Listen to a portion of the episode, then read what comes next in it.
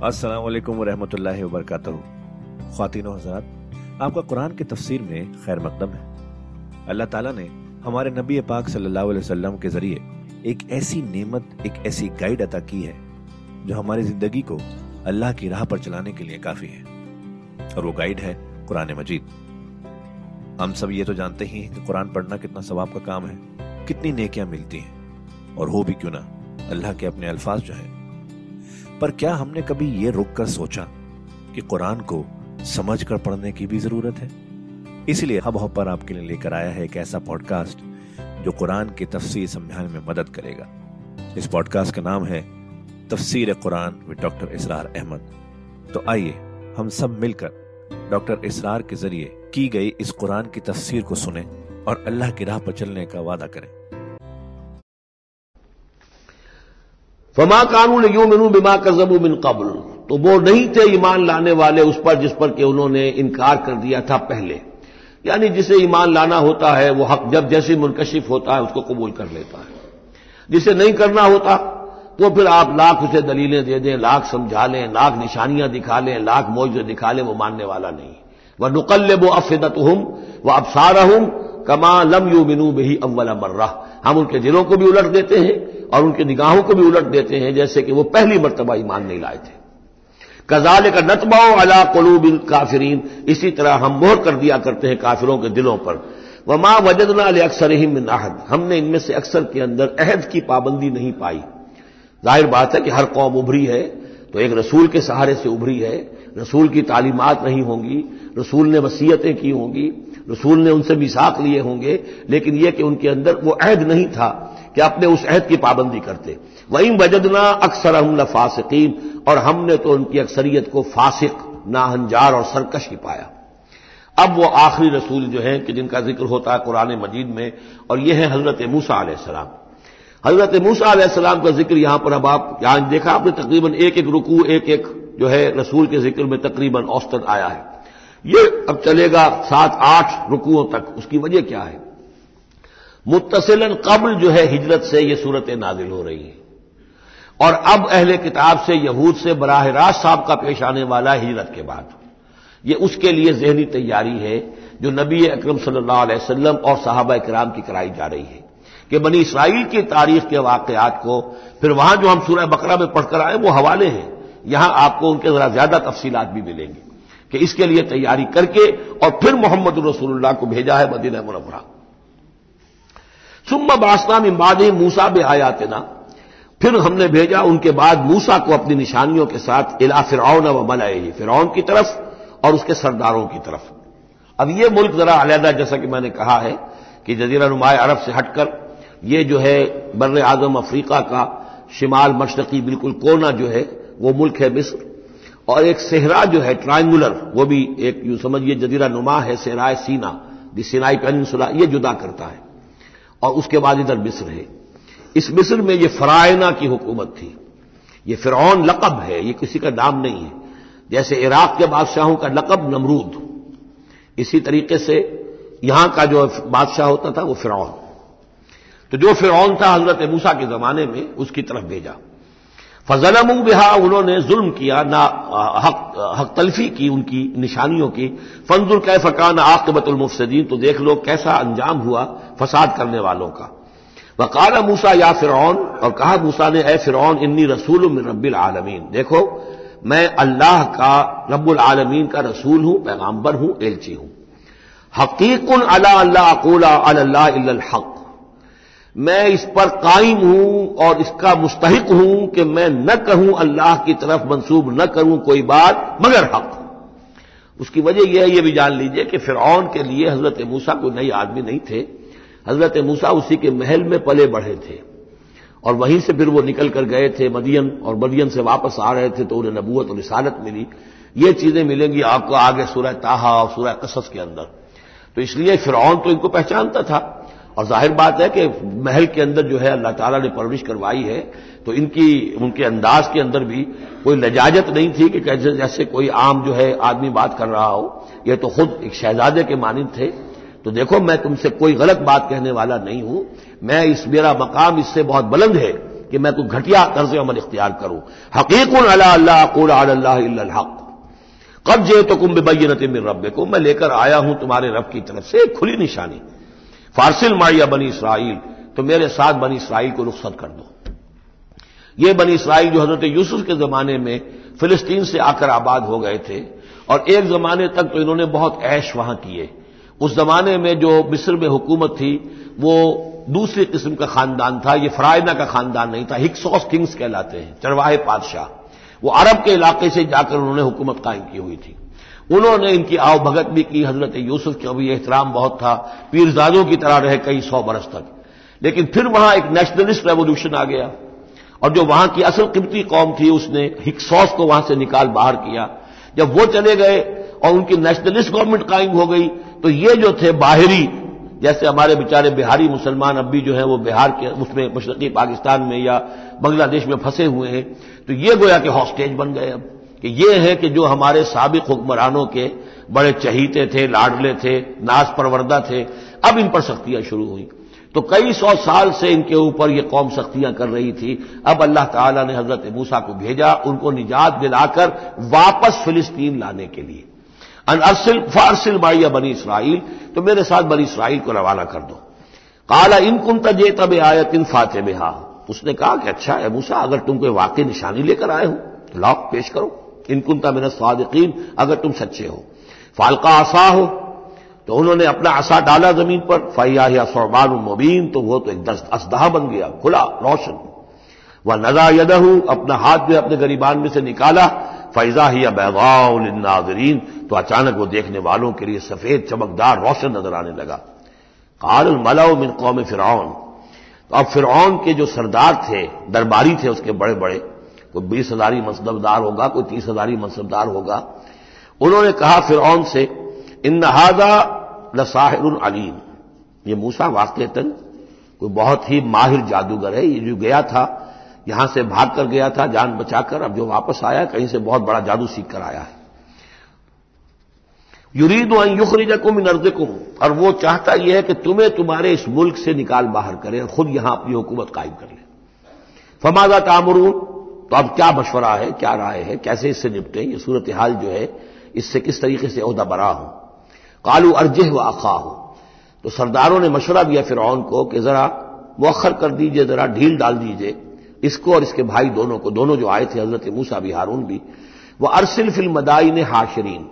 यानी आज ही मामला तय ना करें कि अच्छा ठीक है, हम तुम्हारी बात पर गौर करेंगे, आराम करो। उसके बाद यह कि तमाम जो भी शहर हैं मिस्र के, उनमें सब में जमा करने वाले लोगों को भेज दो।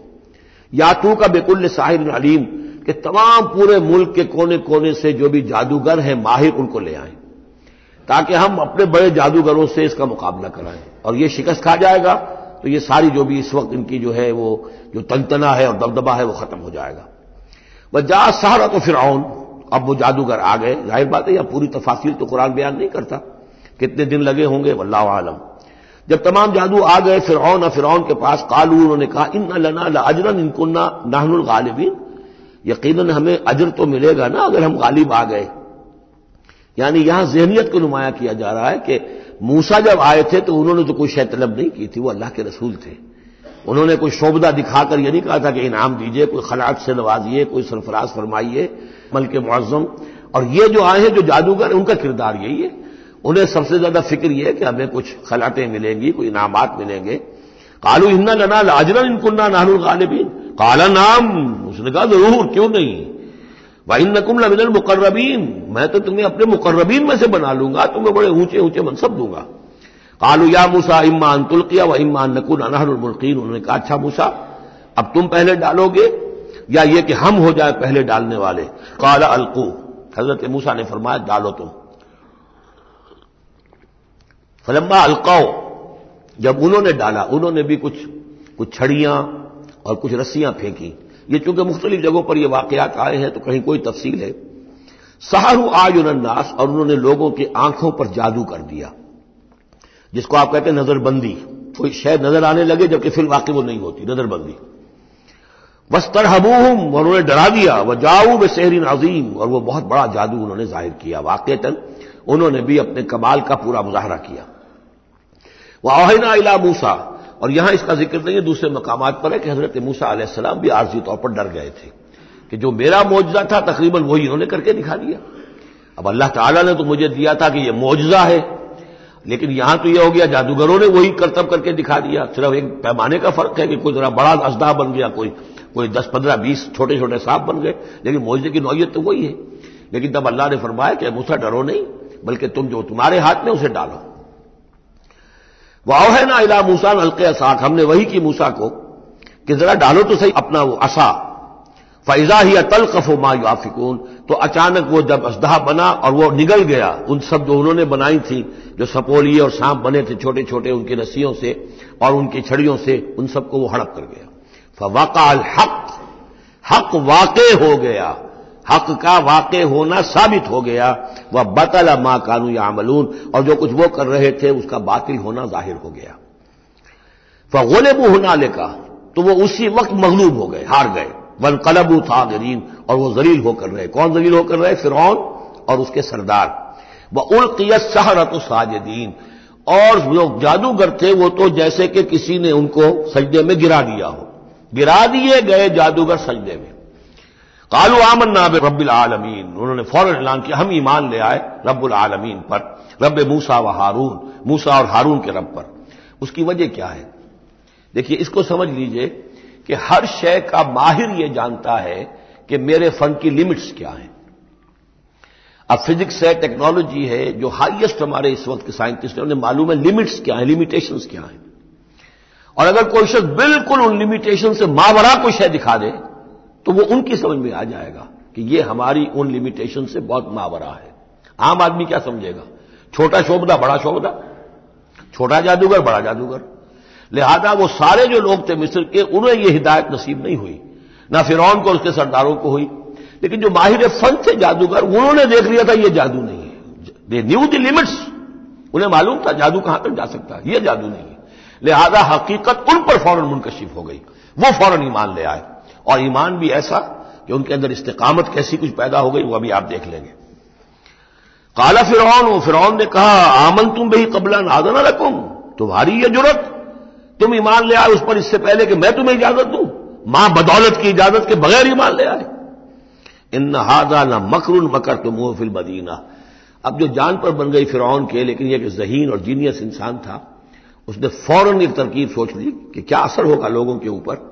हाँ यह मालूम होता तुम्हारी साजिश है। ये मूसा भी तुम ही में से है तुम्हारा गुरु घंटाल है और तुमने ये साजिश की है और ये नूरा कुश्ती तुमने की है यहाँ आकर मेरे दरबार में और ताकि तुम लोगों को धोखा दो। इन हाजा न मकरुन मकर तुम फिल मदीना। ये तुम्हारी एक साजिश है चाल है जो तुमने शहर के अंदर उस, उसका ताना बाना बुना है। ले तुखरेजू मिनहा अहला ताकि यहाँ से इस मुल्क के जो रहने वाले मालिक जो हैं, मालिकान देह जो हैं, उनको तो तुम यहाँ से बेदखल कर दो। फसौफत आलमून तो तुम्हें अनकरी पता चल जाएगा कि तुम्हारे इस करतूत की सजा क्या है। लौकत कुम इन खिलाफिन। मैं काट डालूँगा तुम्हारे हाथ और तुम्हारे पाँव मुखालिफ सिमतों से, यानी दाया हाथ और बायां पाँव। या बायां हाथ और दाया पाँव। सुम्मा उसल्लबन नकुम सुम्मा ला उसल्लबन नकुम अजमाइन और फिर तुम्हें मैं सूरी दे दूँगा सबको। कालू इन्ना इला रब ना मुनकलेबून। उन पर वो हक ऐसा मुनकशिफ हो गया कि उसके बावजूद वो खड़े रहे, उनका ठीक है। हम तो अपने रब की तरफ़ लौट कर हमें जाना है और हम पर हकीकत मुनकशिफ हो गई है। वमा तलकम मिन्ना अल्ला नामन्ना बे आयात रबना तो हमसे किस बात का इंतकाम ले रहा है? सिवाय इसके कि हम ईमान ले आए, अपने रब की आयात पर लम्मा जात ना जबकि वो हमारे पास आ गई। रबना अफ्रीका लेना सब्रन। अरब हमारे, हम पर उढ़ेल दे सब्र। हम पर सब्र जो है, बाफरागत हमें सब्र अता फरमा दे। व तवफ़ना मुस्लिमीन, और हमें वफात दीजो मुस्लिमों की हैसियत से ही। यानी ऐसा ना हो कि इसकी सख्तियों को झेलते हुए कहीं हमारा दामन सब्र जो है वह हमारे हाथ से छूट जाए, हम कहीं कुफर में दोबारा लौट जाए। अल्लाह हमें सब्र और सबात और इस्तकामत अता फरमा। रबना अफ्रीक अलना सब्रन व तवफ़ना मुस्लिमीन। वह काल मलाउ मिन कौम फिर तदर मूसा व कौम हुई फिल वह का आलिया तक अब ये काफ़ी दिनों तक मामला रहा ज़ाहिर बात है कि अब इतनी बड़ी बात हो गई अब हज़रत मूसा जो है अपनी दावत और तबलीग में लगे हुए हैं और जो उनकी कौम थी वहाँ बनी इसराइल उसके अंदर वो जा रहे हैं उन्हें ऑर्गेनाइज कर रहे हैं वो लोग जो है नौजवान उनके गिर जमा हो रहे हैं अब जो उस कौम के बड़े बड़े लोग थे आले फिर के अब वो देख रहे हैं और वो सरगोशियाँ कर रहे हैं फिर के साथ महल में जाकर वह काल मलाओ मिन कौम फिर और कहा, कौम फिर के सरदारों ने फिर से तजर व मूसा व कामहू लेजुफसदू फिलर कि बादशाह, मलिक मुआजम क्या आप इसको, मूसा को इसी तरह छुट्टी दिए रखेंगे? और उसकी कौम को, कि वो लेजिस्टू फिलर ज़मीन के अंदर फसाद बचाए ये तो फसाद हो जाएगा, ये सब जमा हो जाएँगे, ये मुनजम हो जाएँगे, बड़ी कुत हो जाएगी, हमारे खिलाफ उठ खड़े होंगे, बगावत हो जाएगी। तो ये जो आपने छूट दे रखी है, जरा सोचिए, गौर कीजिए। तजर मूसा, वो कौम हूँ, क्या छोड़े रखेंगे आप मूसा को और उसकी कौम को? ले युफ्तू फिल कि वो ज़मीन में फसाद बचाएँ वह यदरा का वह आलिहता का। और तो आपको भी छोड़ दें और आपके आलिहा को भी छोड़ दें। यहाँ नोट कर लीजिए, उनके भी इलाह थे। उनका सबसे बड़ा इलाह महबूद सूरज था। लिहाजा यह नहीं था कि वो खुदा, सिर्फ़ फिर को मानते थे। फिरौन की खुदाई थी सियासी, कि हुकूमत मेरी है, इख्तियार मेरा है, सॉवरेंटी मेरी है। यह खुदाई थी फिरौन की। यही खुदाई का दावा था नमरूद का। बाकी उनके महबूद तो और भी थे। तो वो छोड़ दे तुझे भी और तेरे महबूदों को भी। काला सनुकत तेलो अबना उसने कहा कि अनकरीब हम इनके बेटों को कत्ल करेंगे। ये दूसरी मरतबा इनके ऊपर आजमाइश आई है। जब हज़रत मूसा की विलादत होने वाली थी, उस वक्त भी एक ख्वाब देखा था फिर और ने इसी ने। और उसके नतीजे में उसके नजूबियों ने बताया था कि इस इसराइली कौम में एक शख्स पैदा होगा जो तुम्हारी हुकूमत का तख्ता उलट देगा। तो उसने यही किया था कि इनके तमाम बच्चे जो पैदा हों, जो लड़के पैदा हों, उन सबको कत्ल कर दिया जाए फ़ौरन। सिर्फ़ लड़कियों को ज़िंदा रखा जाए। अब यह दूसरा मरहला आ गया है। यूँ समझिए कम बेश चालीस, पैंतालीस बरस के बाद फिर मरहला आ गया कि जब उसके सरदारों ने कहा कि ये तो जिससे तुम मुश्ते गुबार समझ रहे हो, ये तो आबादी बन रही है, तूफ़ान बन जाएगा। क्या करोगे? अगर इस मूसा ने ऑर्गेनाइज कर ली, तुम्हारे खिलाफ रेजिस्टेंस मूवमेंट तो क्या करोगे? Nip any evil in the bud. वो चाहते थे कि कत्ल कर दिया जाए हज़रत मूसा को। लेकिन उस शख्स के दिल में अल्लाह ने मूसा की मोहब्बत डाली हुई थी। वो लावलत था। उसकी बीवी आसिया सलामुल अलहा इसराइली थी। उसने ही बचाया था हज़रत मूसा को जब उनकी वालदा ने वो नील के अंदर डाल दिया था, एक संदूक में बंद करके, और वो महल में आ लगा था। कोड़ा तो ऐन ली वलक, क्यों कत्ल करते हो इस बच्चे को? ये मेरे और तुम्हारी लिए आँखों की ठंडक होगा। अब वो उस घर में पला, बढ़ा। वो शहजादों की तरह रहा, लाडला था, मोहब्बत थी। लिहाजा उसका मामला यह है कि अब ये फिरौन जो है, वो उसे कत्ल करने पर आमादा नहीं है। बल्कि क्या कह रहा है कि बजाय इसके कि इसे कत्ल करूँ, ताकि इसकी ताकत इसको मुहैया ना हो सके। अब इसराइलियों में जो लड़का पैदा हो, कत्ल कर दो, ताकि उनकी कुत बनी ना सके। सनुकत्ते लो, काला सनुकत्ते लो अब ना हूँ व नस्ताई निशा हूँ हम कत्ल करेंगे।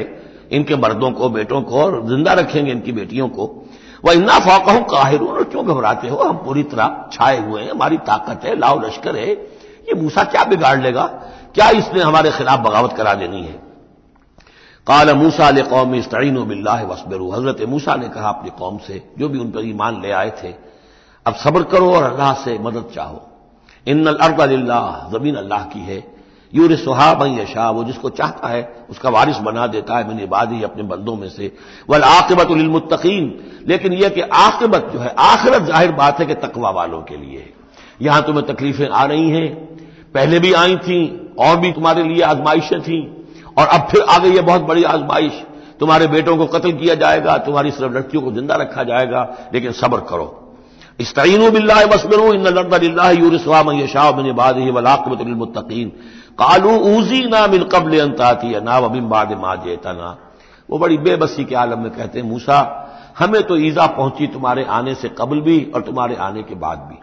हमारे हालात के अंदर कोई तब्दीली न हो पाई। हमारे साथ वही सख्तियाँ जो पहले हो रही थी, आज भी हो रही हैं। काला आसार अब्बुकुम योह लिखा दूकुम हज़रत मूसा ने फरमाया, घबराओ नहीं, हो सकता है अनकरीब यह मुमकिन है कि अल्लाह ताला तुम्हारे दुश्मन को हलाक कर दे। वह यस तकलीफकुम फिल अर्द। और फिर तुम्हें जानशीन बना दे ज़मीन में, खिलाफत अता करे कुत अता करे, हुकूमत अता करे। फयन जोरा कई फता मलून और फिर देखे कि तुम क्या करते हो। बारक अल्लाह वलकुम फिर कुरान राजीम व नफानी वैयाकुम बिल आयात मस्जिक हकीम। तो खातिन हजरात, ये था आज का एपिसोड। अभी तफसीर बाकी है। पूरी तफसीर सुनने के लिए अगला एपिसोड सुनना ना भूलें। ज़रूरी है कि हम कुरान को पूरी तरह से अच्छे से लफ्ज ब लफ्ज समझें। इसलिए अगले एपिसोड में आपका इंतज़ार है। सुनते रहिए ये पॉडकास्ट जिसका नाम है तफसीर कुरान विद डॉक्टर इसरार अहमद, सिर्फ़ हब हॉपर पर।